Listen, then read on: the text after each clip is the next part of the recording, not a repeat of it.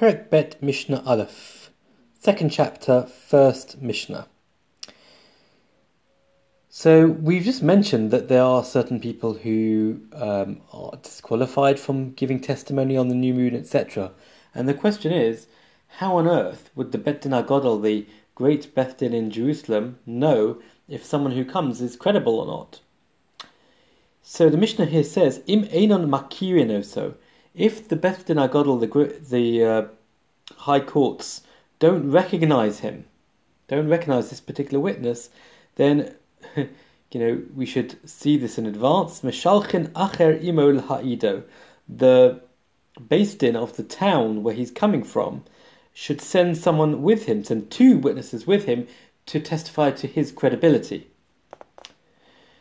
Apparently, Borishona in the early days, hachodesh mikol odom, they would accept testimony on the moon from anybody on the assumption that they were they were fine.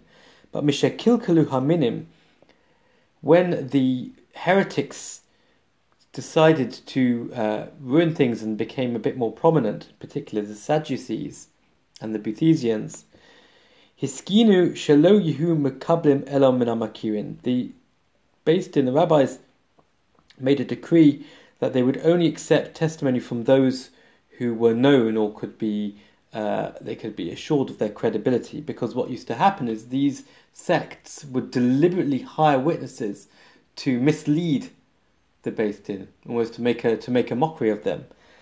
Uh, and therefore, to get around this, the Beis Din had to ensure that the people who were coming to testify were of credible standing and they were actually giving a true testimony.